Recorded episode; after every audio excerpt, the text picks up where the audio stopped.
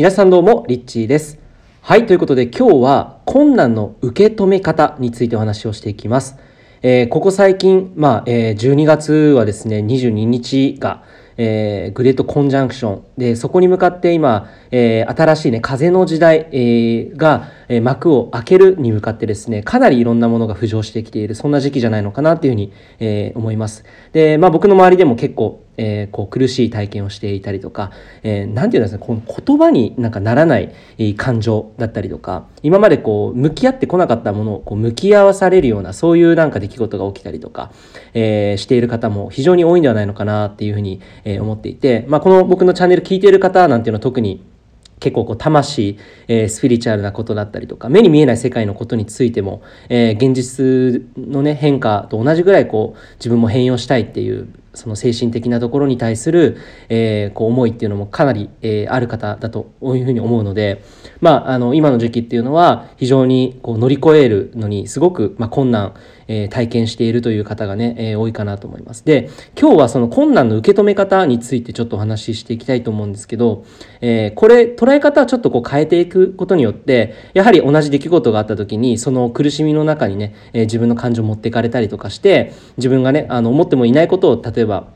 そこからさらにね行動に起こしてしまったり何か暴言を吐いてしまったりとか、えーそういった状況にならないために周りの人にもこう傷つけないためにも、えーまあ、一番は自分自身がその傷をさらにこう傷を何て言うんですかねさらにえ痛めつけるようなことにならないためにも、えこの受け止め方っていうのをですね理解しておくことで、まあ、少しでもこう楽にね今のこの一番こう人類がかなりあぶり出しが来ているこの時期に、えより軽やかにね、え次のステップに向かっていけるんじゃないのかなっていうふうに思います。はい、でこれどういうふうにね考えていくかということなんですけれども一番僕がねあのここ最近実践していることがあります。でそれは何かっていうとまずこの例えば痛みとかこういった感情でもう苦しいどうしようもない、えー特にこう言葉にならない言語化できないモヤモヤだったりっていうのが一番こう苦しいと思うんですね。でそういう状況の中にいる時にどういうふうにやるのかどういうふうに考えるのか、えーですね。これはですね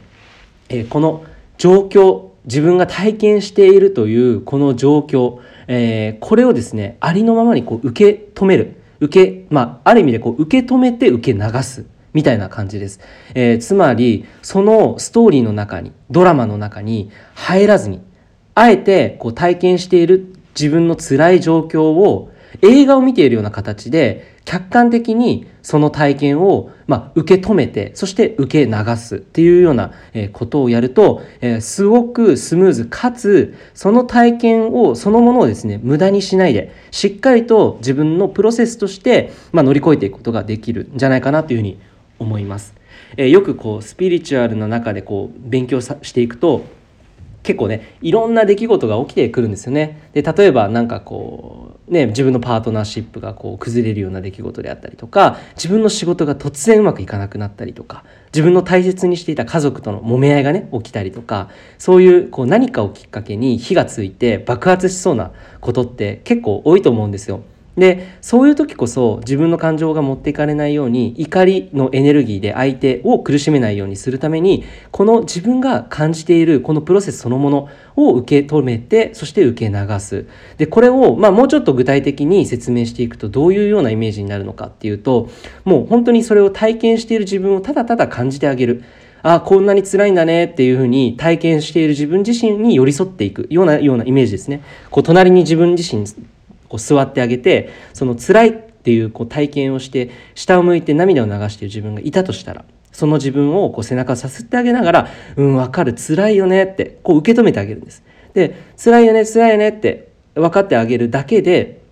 その自分自身その感情から一個こう客観的な視点で、えー見ることができるとその苦しみを体験しないでも、えーその苦しみを理解するっていう方にね意識を向けるだけで実はその痛みだったりとか傷だったりっていうのが癒えてくるんですね。これが不思議な、まあ、ヒーリング自己ヒーリングセルフヒーリングの、えー力なんですけれども人っていうのはこうなんか相手をジャッジしたくなったりとか現状に対して出来事に対してすごく不平不満だったりとかを抱えてそれに対してこうなんかこう牙をね向けてしまうっていうことが、えー大抵の場合ねそういうケースが多いと思うんですけれども、まあ、そういう時こそ実はその体験をしている自分自身に寄り添ってあげる。その隣に座ってあげて「分かるよ辛いよね」ってうんうんうん今そういう自分いるよねってこういうふうに分かってあげる。ただただ理解してあげる。寄り添ってあげる。本当にねこの寄り添って理解する。これがまさに受け止めて受け流してあげるっていうそのプロセスそのものに入らないでいいんだよっていうのも分かってあの教えてあげながら